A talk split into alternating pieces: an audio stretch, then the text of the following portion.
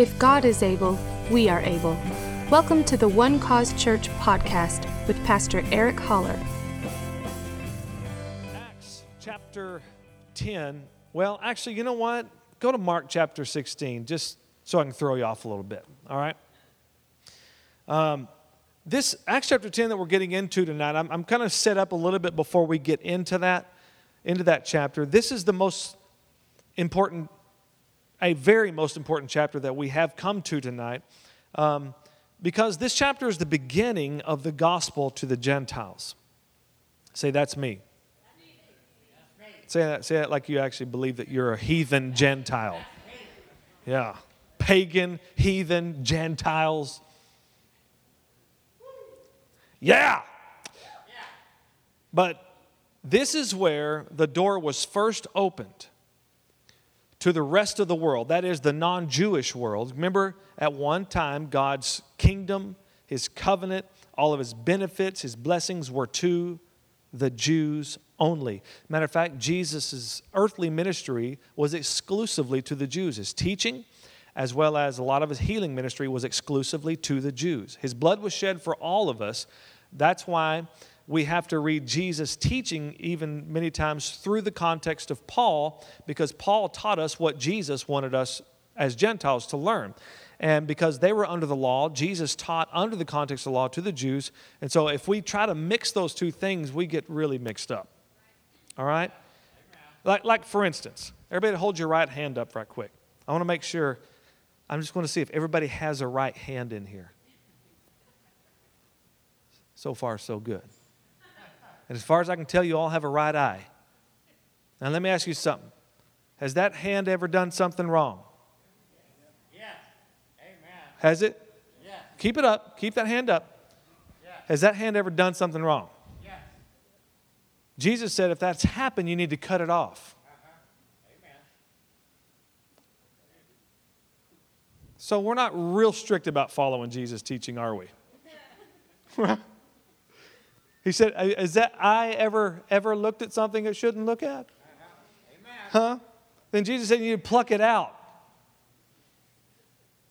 So we, we're not, yeah, okay. So you understand the difference now, right?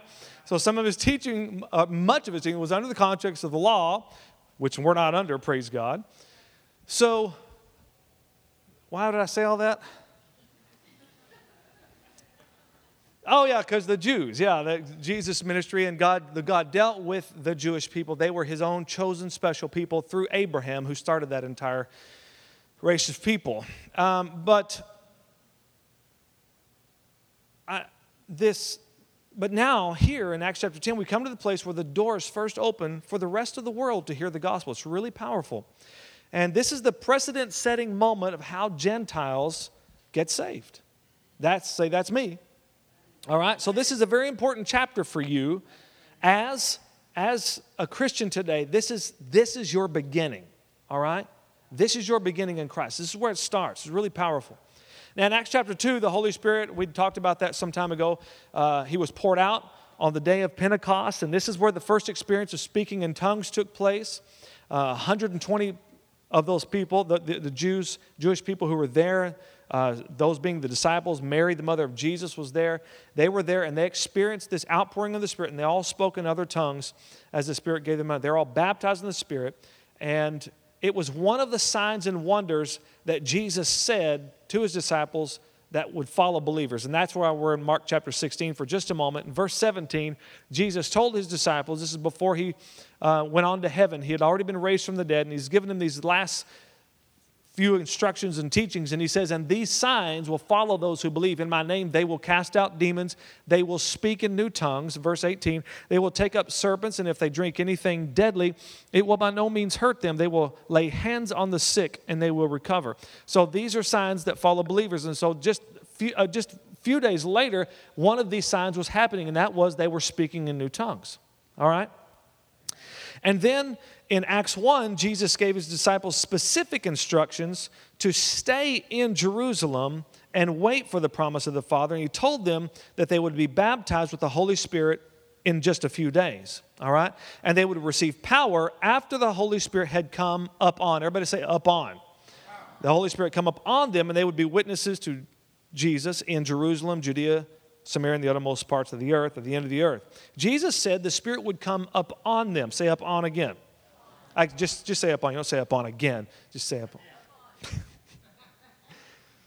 it's important to know this because, and I want to I want to help some of you here tonight, and maybe you came from this kind of uh, teaching uh, in whatever denomination you might have been a part of, is that many uh, scholars and theologians who, who don't speak in tongues or who don't believe in this, in this gift, they teach that the baptism of the Holy Spirit is your salvation experience. All right? And they teach that the apostles actually were saved on this day. This is where they were saved on the day of Pentecost, what they say. That is not, this is not true. All right? I just want to tell you that. That is not true. The baptism of the Spirit is another experience than being saved. All right?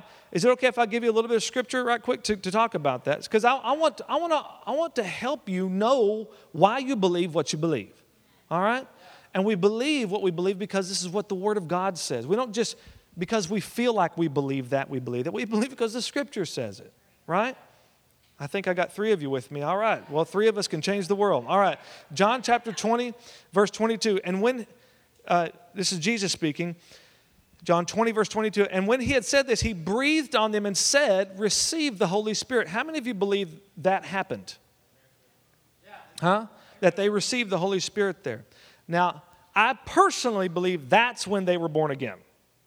That's just my own opinion, is that they had believed on the Lord Jesus Christ, that he, and there, there they are talking to the resurrected Savior. They were already Christians. All right? John chapter 4, Jesus is speaking to the woman at the well. And verse 14, and he says, But whoever drinks of the water that I shall give him will never thirst, but the water that I shall give him will become in him. Everybody say, in him. I'm having you say different things on purpose, not up on as we talked about, the Holy Spirit come up on, but this is talking about something happening in, all right? Well, it will become in him a fountain of water springing up in everlasting life. All right? So that is that is when you receive Christ, when you believe the gospel, that there's this fountain that goes forth springing into everlasting life. That's powerful.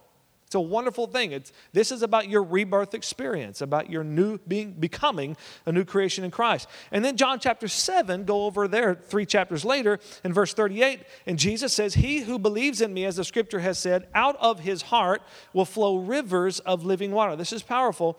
But this he spoke concerning the Spirit whom those believing in him would receive. So you understand, the baptism of the Holy Spirit is not when they accepted Christ. We, when they were saved, we're saved by grace. How?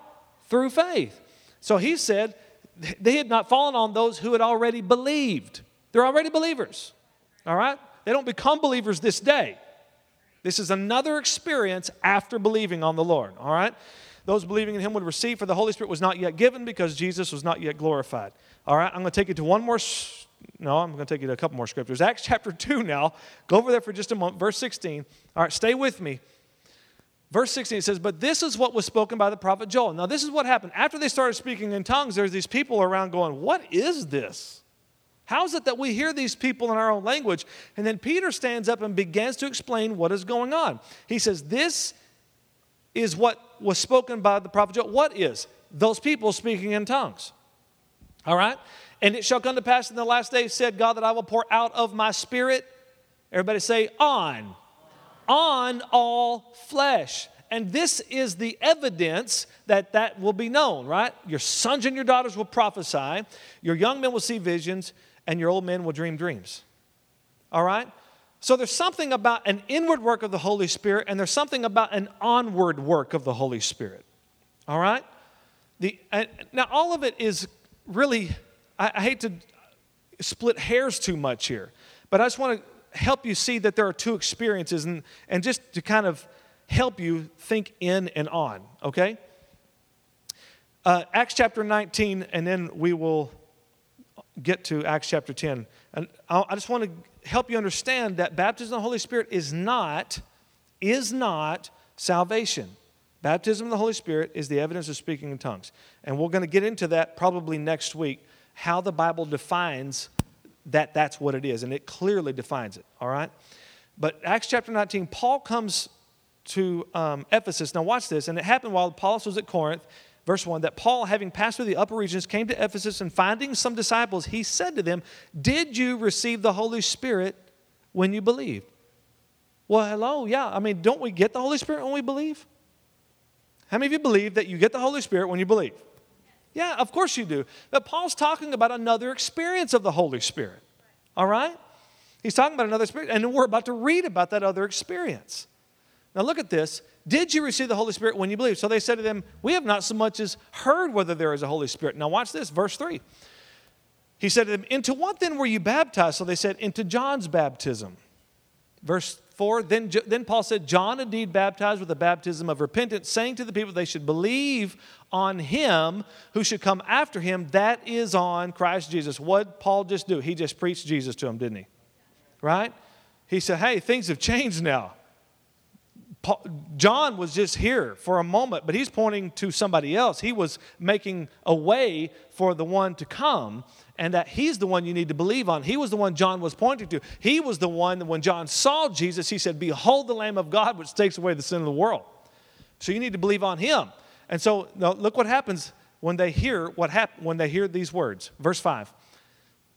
When they heard this, they were baptized in the name of the Lord Jesus. So they accepted the gospel and then they were then water baptized. All right? So, how many of you believe that they were definitely Christians at this point? Right? I mean, isn't water baptism follow? Follow your belief, right? Kind of, it doesn't really do you much good if you get baptized and then get saved. Right?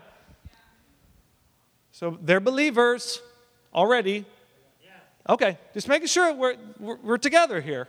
All right, look at verse 6. And when Paul had laid hands on them, the Holy Spirit came, how? Up on them, and they spoke with tongues and prophesied. Different experience. And this is what Paul was gearing them up for. Have you received the Holy Spirit since you believe? Have you received that experience of the baptism of the Holy Spirit with the evidence of speaking in tongues? All right? Does this help you tonight? All right. I know I'm giving you some meaty stuff, but you guys, that's why Wednesday night people eat the steak of the word. All right. And one more scripture before we go to Luke, uh, Acts 10, Luke 24, because I want you to see this last thing about it being on, okay? Luke 24, the last words of Jesus to his disciples, he says in verse 49, Behold, I send the promise of my Father, how? up on you, but tarry in the city of Jerusalem until you are endued with power from on high. I love this word endue. It means to sink into a garment, to, to invest with clothing, to array, to put on. All right? You will be put on. The Holy Spirit will put Himself on you. Hallelujah. You can be clothed with the Holy Ghost. That's powerful, all right? So, just so we understand that, let me just say it like that there's an indwelling and there's an on-dwelling, all right? The indwelling is your salvation experience, the on-dwelling is your baptism of the Holy Spirit with the evidence of speaking in tongues. All right? Now, Acts 10, are you there? All right, there's no way I'm going to get through this chapter tonight, so just relax. All right? I know you are going, oh my God, this is 48 verses. How is he going to do it? I'm not. So, all right. There was a certain man in Caesarea called Cornelius, a centurion of what was called the Italian regiment. A devout man and one who feared God with all his household, who gave alms generously or offerings generously to the people and prayed to God always. Alms was an offering for poor people. All right? He gave generously to them. Now, I want to just notice, and you've heard me talk about this, but I, have got to just say it again. All right? Cornelius is a good guy. By, the, by, by these actions, how many of you would agree this is a good man? Listen to what it says. I'm going to notice four things it says about him. He's a devout man. He and his family fear God. It says he fears God with all of his house. That means he fears God and he has trained his children to fear God. All right? He is a generous giver and he prays all the time. Now, if I could have anything said about me, any of those would work. Amen. Right? Eric Holler, he's a devout man. He gives generously. He teaches his kids to fear the Lord and he prays all the time. Eric Holler's a man of prayer. I mean, I, I'll take any of those, right? However, there is a big problem with Cornelius. Even though he's got all of these things w- looking good in his life, Cornelius is not born again. With all of these great attributes, he is still lost in sin. With all of these wonderful things said of him and this great reputation, he will not be in heaven after he dies if he's still in this condition.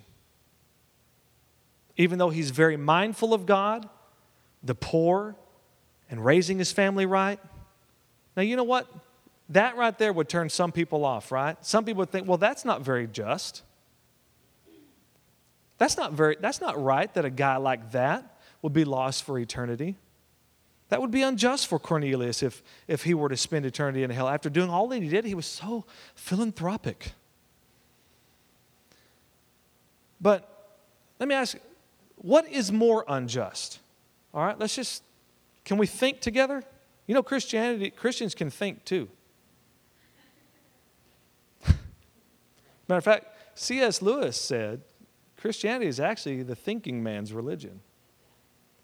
Because if you're really after truth, you can reason it out. It makes sense if you think about it. And one of the truths about God is, is that He is only convinced that His Son has the ability to save men. All right?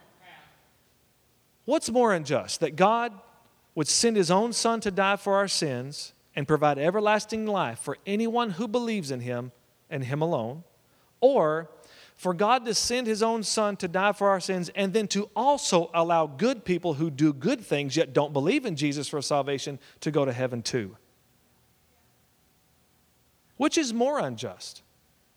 That God would put his son through all of that and go, you know what, Jesus, I mean, I, appreciate all the, the death, all of the torture and the rejection and the whipping and the nailing to the cross and all of that stuff that you face. But man, Cornelius is a good guy. Are we really going to compare these two things? Someone's good deeds to Christ's amazing sacrifice of love? Can you even compare them? Is that justice for Jesus? Well, Father, if you're going to just allow whoever you want to in heaven despite what I do or don't do, I think I'll just stay here. Why would I go through what I'm going to go through if you're just going to do whatever you want to anyway? Why would I go pay that kind of price if it doesn't matter for some people? If there's another way in?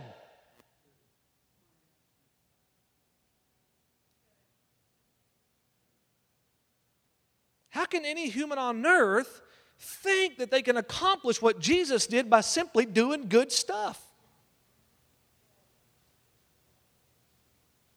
Jesus, who never sinned, right? Never lied. He never buckled under the pressure of temptation, endured the most grueling kind of death.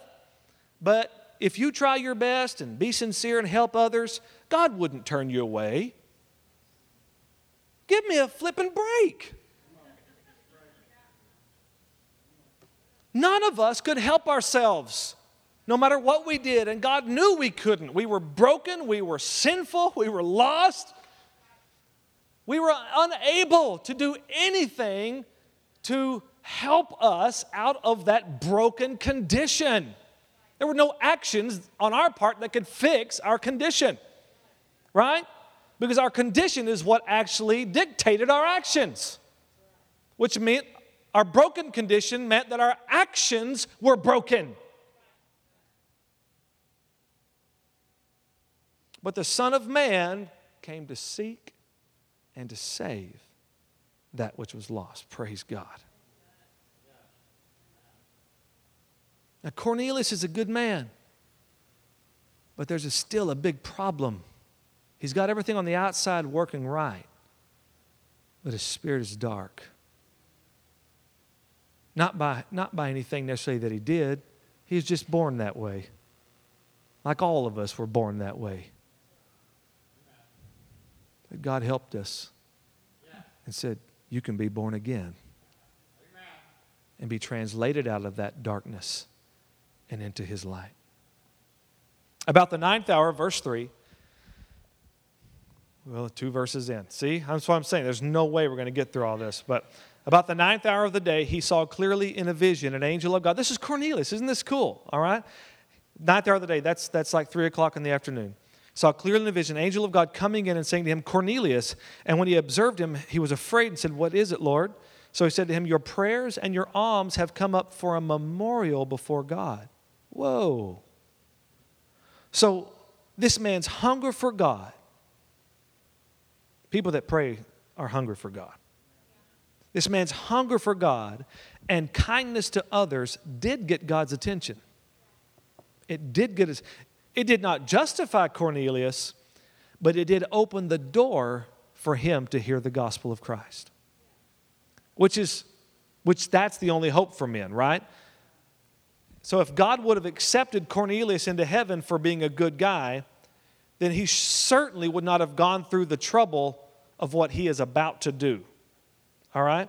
Look at verse 5. He says, Now send men to Joppa. Doesn't that sound like a city in Star Wars? now send men to Joppa and send for Simon, whose surname is Peter. All right, so I don't have my crude little map, but uh, uh, these are both coastal cities. Caesarea, as we talked about last week, if we're looking at the, uh, the Sea of Tiberias, and then we have the, the coastline here. You have, um, did I say Sea of Tiberias? Is that right? Sea of Tiberias? Yeah, it is. It's absolutely what it is. Anyway, there's, there's Caesarea up here. Y'all just believe anything, right? We don't have any idea. Sure. All right. Anyway, okay, see where that little arrow is? Up, up there on the top, you guys see Caesarea? Now look down, there's Joppa down there, okay? So they're about 30 miles apart from each other, which is about the same distance as McKinney is from Dallas.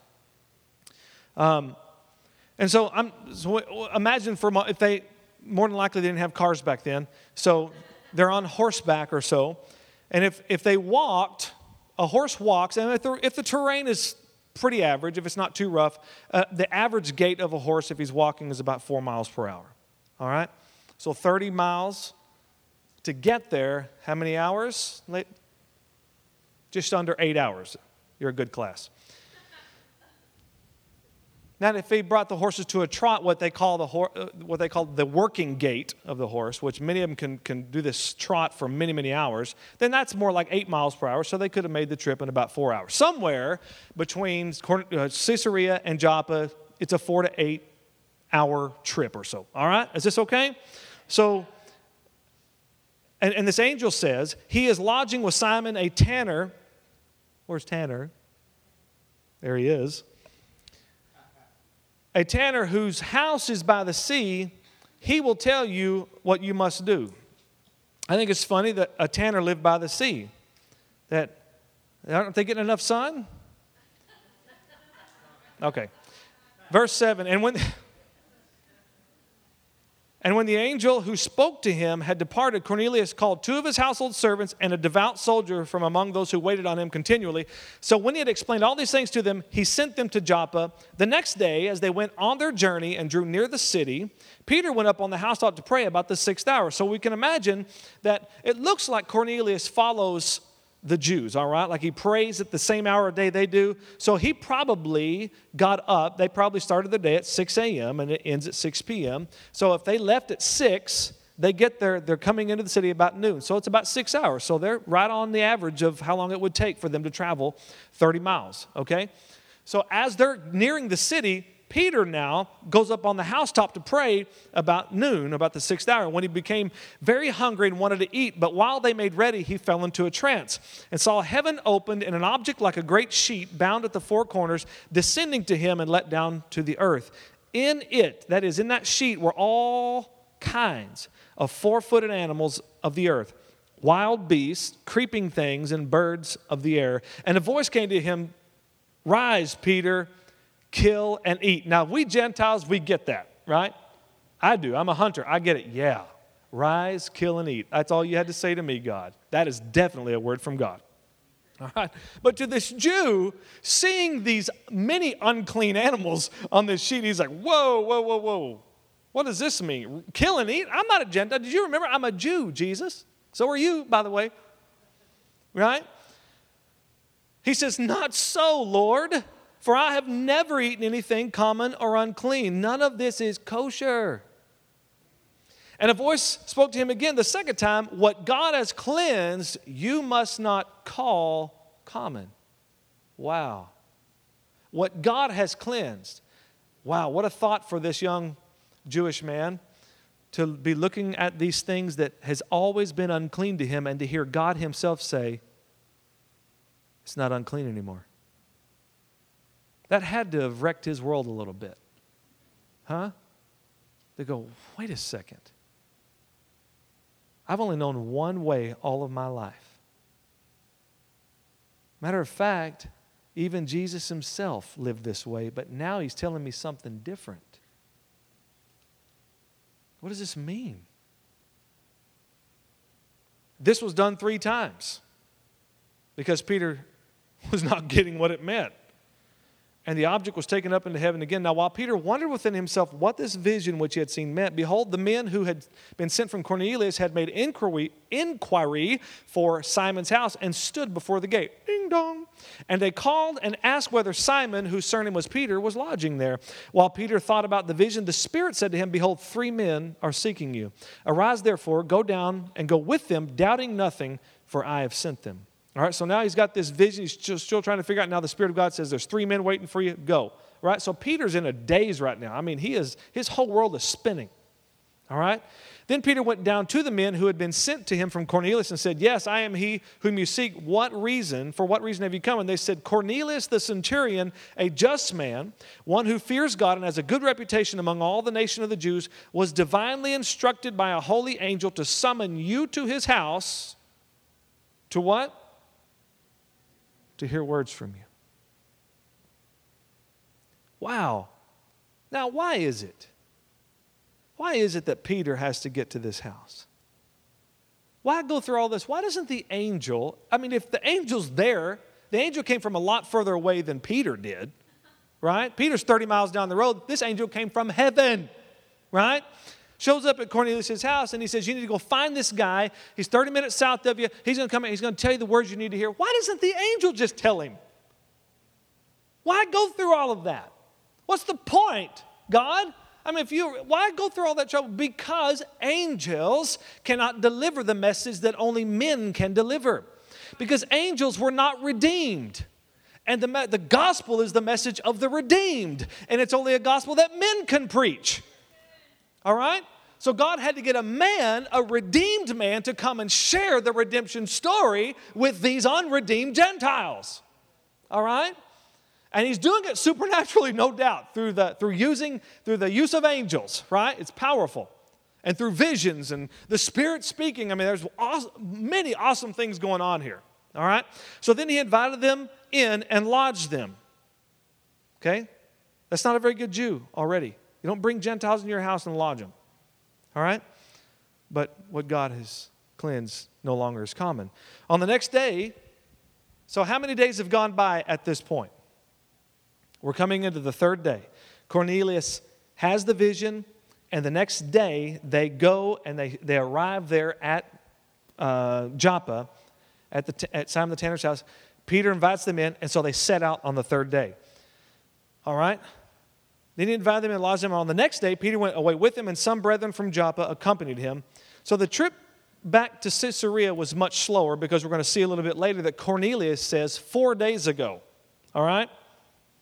Now I was trying to figure out how come it only took him one day to get there, but it takes him two days to get back. The only logical conclusion I could come up with is that Peter is now able to stop at restaurants that he couldn't eat at before. And he says, You know, that barbecue place, those pork ribs, I've heard about those all of my life. And now God has cleansed. God has cleansed what I said was on what he said was unclean at one time. Let's go belly up at that bar and eat some pork ribs. I don't have any idea why it took them that long. Maybe Jews travel slower. I don't have any idea. The fact is, it took them two days to go 30 miles to get back, and we'll look at that in just a moment. he has a new, he has a newfound freedom. Rise, Peter, kill and eat. I mean, wouldn't you just go, holy moly, thank you, Jesus. I mean, where I can go anywhere to eat. All right. And the following day, and the following day, they entered Caesarea. So we see that it took two days to come back. And now Cornelius was waiting for them and had called together his relatives and close friends. Verse 25 As Peter was coming in, Cornelius met him, fell down at his feet, and worshiped him. But Peter lifted him up, saying, Stand up. I myself am also a man. And as he talked with him, he went in and found many who had come together. Then he said to him, You know how unlawful it is for me, a Jewish man, to keep company with or go to one of another nation. So here he already told us this is all against the law what I'm doing. All right? I'm not even supposed to be associating with you guys. But God has shown me, but God has shown me, but God has shown me that I should not call any man common or unclean. But God has shown me that I should not call any man common or unclean. I want us to think about that for just a moment. This is where the words of Jesus come roaring back Judge not, lest you be judged. That we see every race, culture, tribe, color as precious in the sight of God. Not common, not unclean. I should not call any man common or unclean. In other words, I have no reason to reject anyone. I have no excuse but to love everyone. Therefore, I came without objection as soon as I was sent for, and I asked then, For what reason have you sent for me? So Cornelius said, Four days ago, I was fasting. Oh, okay. First of all, he's devout. He fears God with all of his house. He prays. He gives generously. And he also fasts, by the way. Holy moly. I mean, shouldn't, wow. Oh, okay. I, I'm, this guy's awesome, right? He's a great, he's a really, a really a great man for an awful sinner that he is. I was fasting until this hour, and at the ninth hour, three o'clock in the afternoon, I prayed in my house, and behold, a man stood before me in bright clothing and said, Cornelius, your prayer has been heard, and your alms are remembered in the sight of God. Send therefore to Joppa and call for Simon here, whose surname is Peter. He is lodging in the house of Simon, a tanner by the sea. When he comes, he will speak to you. So I sent to you immediately, and you've done well to come. Now therefore, we are all present before God to hear all the things commanded you by God. Then Peter opened his mouth and said another revolutionary thing for a Jewish man to say. First, God has told me, shown me that I should not call any man common or unclean. That's a whole new thought. That's a whole new that's a whole new belief system. Are you hearing me? And the second thing is, in truth, I perceive that God shows no partiality. In truth, I perceive God is no respecter of persons. He does not regard one higher than the other. Amen. Wow. Because his son put us all on the same level. We really aren't anything until we are in Him. But in every nation, whoever fears Him and works righteousness is accepted by Him. The word which God sent to the children of Israel, that is to the Jews, preaching peace through Jesus Christ, He is Lord of all. That word you know, which was proclaimed throughout all Judea and began from Galilee after the baptism which John preached, how God anointed Jesus of Nazareth with the Holy Spirit and with power, who went about doing good and healing all who were oppressed by the devil, for God was with him. And we are witness of all the things which he did both in the land of the Jews and in Jerusalem, whom they killed by hanging on a tree. Him God raised up on the third day and showed him openly. Wow, there it is, isn't it? Christ died, Christ is risen. Christ died, Christ is risen. Not, all the, not to all the people, but to witnesses chosen before by God, even to us who ate and drank with him after he arose from the dead. So, what he wanted to make sure they knew by saying that we ate and drank with him was, is this is not just some, some ghost of Christ. This is not just some image. We ate food with him. And you can't eat food if you're just a spirit, right? Food and drink are for the body. We physically, we literally ate and drank with him. He rose from the dead this man in the flesh. That's powerful, isn't it? And he commanded us to preach to the people and to testify that it is he who was ordained by God to be the judge of the living and the dead. To him, this is it. This is the culmination of the, of the entire message from Peter to these Gentiles, whose house is full of Cornelius and his relatives and his friends, all right? To him, all the prophets witness. This is what all of those books in the Bible before the New Testament were all pointing to to him, all of them reporting to him. All of them witness through his name, whoever believes. Now, here it is again. This is the third revolutionary thing for Peter right here. Because in his mind, it was whoever is Jewish that believes. But now that he doesn't call any man common or unclean, now that he sees that God is no respecter of persons, but he's opened the gospel to the entire world, now whoever really means whoever. Whoever believes in him will receive remission of sins. While Peter was still speaking these words, which words? To him. Whoever believes on his name will receive remission of sins. While he was still speaking those words, the Holy Spirit fell how?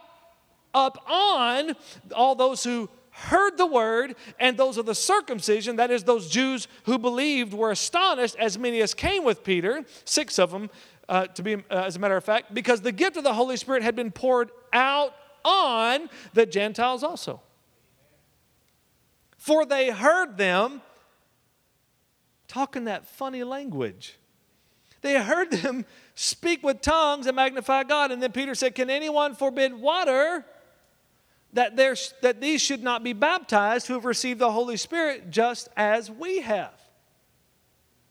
All right, so Peter saw, oh, they're believers.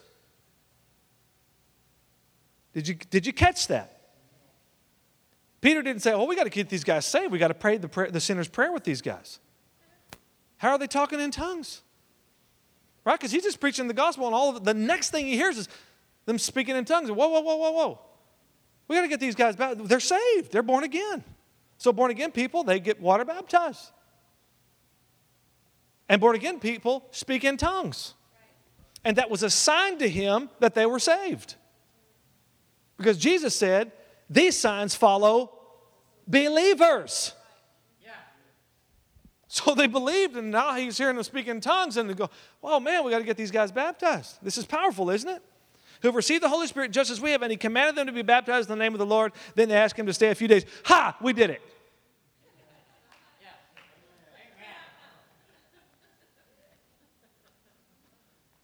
Think about that for just a moment. This right here is, is the precedent setting moment, as I said earlier, of how we all come to know Christ. And isn't it something, ladies and gentlemen? Isn't it something that it was simply them hearing the gospel? Simply hearing the gospel. They didn't pray a prayer. Right? Sadly enough, the church has brought it down to a certain prayer you pray rather than just preaching the gospel. I don't know how many people get saved in our church. I assume that happens all the time because we preach the gospel. So I just assume when people hear it, they believe, even if I don't pray a prayer with them. I like to pray the prayer, but I don't think that's everything. Obviously, it's not. This is the first mention of Gentiles getting saved, and they didn't even pray a prayer. Think about it. So God would help us know that this is about faith in God alone. Huh? So that we wouldn't build religions on how people need to get saved. So that we would keep the main thing the main thing, and that is to preach the God. It's not my job to save people in the first place. It's not your job to get people saved. It's your duty and, and obligation as a child of God to preach the gospel. Just tell them the gospel because the gospel is what saves people. I don't have that ability. But remember, the angel told Cornelius that he's going to say things to you. There are words you're going to hear, and those very special words are going to save you and your house. Think about it. What were those words? Whoever believes on his name. Whoever believes on Jesus will receive remission of sins. It's that simple. And just prior to that, he said they, they nailed him to a tree, but God raised him from the dead. That's the gospel. That's it. It's that simple. Believe. It's beautiful. And if that's where it starts, if this is the precedent setting moment, and then when in theological studies, we have to pay attention. There's a thing called the law of first mention. All right? This is the first mention of our kind, our pagan, heathen kind, getting in on this amazing relationship with God, being able to hear the gospel and believe. What an amazing God we serve. What an amazing grace He has brought to us. So just keep it simple. Keep it simple. This isn't hard. You are all carriers of a message now. Paul said, as though God is pleading through us, be reconciled to God. Pray, pray that you get that opportunity. Keep that at the forefront of your mind. God, give me the opportunity to say those words that bring life to people. Give me the opportunity to tell someone Jesus died for their sins and he was buried and he rose again from the dead. And if they believe on him, everything changes for them. That's what I love about the gospel. There's no strings attached to it. It's all good news. Period. Period. Let's bow our heads for a moment. Father, I want to say thank you for this amazing time in your presence with these great, great people, Lord. Lord, I thank you for this family, Lord, that you have assembled here who are hungry for the things of God, hungry for your word, hungry for a, a greater depth in their relationship with you. Lord, I thank you for the rich fellowship that we have around your your scriptures, God. They are, they are life to those who find them, they are health to all of their flesh. We thank you for the amazing gospel that you included the rest of the world in on this amazing news, this mystery that was hidden throughout ages and ages. And now Paul says, God has revealed it to me. That is now Christ in you. It wasn't all that big of a mystery that Christ would dwell in Jews, but that God would allow him to dwell in us too. the hope of glory. It's right quick. If you're here tonight and you haven't personally believed this gospel for you, that you've never accepted the Lord Jesus as your Savior, you've never received Him into your life, I want to invite you tonight to do that. I want to invite you to do that. If you're here and you want to be saved, if you're here, you want a new relationship with God, you want, to, you want that life, you believe the gospel tonight, I want you to just raise your hand and I want to pray for you tonight. If that's you, just acknowledge where you are. Just say, That's me, Pastor Eric. I want to know, I want that, I want that life that you're talking about. I want to know that when this life is over, that life really isn't over, life really begins. That I'm my definitely, I'm definitely going to be in a home in heaven. Is that you? You want to you want to know God tonight? You want to receive Jesus? Just raise your hand. Father, Lord, we thank you for this one who's raised their hand. Father, I just thank you now for your saving grace. If we can all just say these words together. Father, I call you Father now because of Jesus. I believe Jesus died for my sins. I believe he was buried in a tomb and I believe he rose again the third day. And I receive your forgiveness for all my sins. I thank you that all things are new. All my sins are washed away. And now I am free. And now I am alive in Christ. in Jesus' name. Amen. Praise God. Let's stand together. Thanks for listening to our podcast. We want to invite you to join us in service Sundays at 9:30 a.m., 11 a.m., or 1 p.m., and Wednesdays at 7 p.m. Please visit onecausechurch.com for location and events. You can also like us on Facebook and follow us on Twitter and Instagram at One Cause Church. If you'd like to partner with our ministry, you can now donate securely online. Just click on the link located on the front page of our website at onecausechurch.com.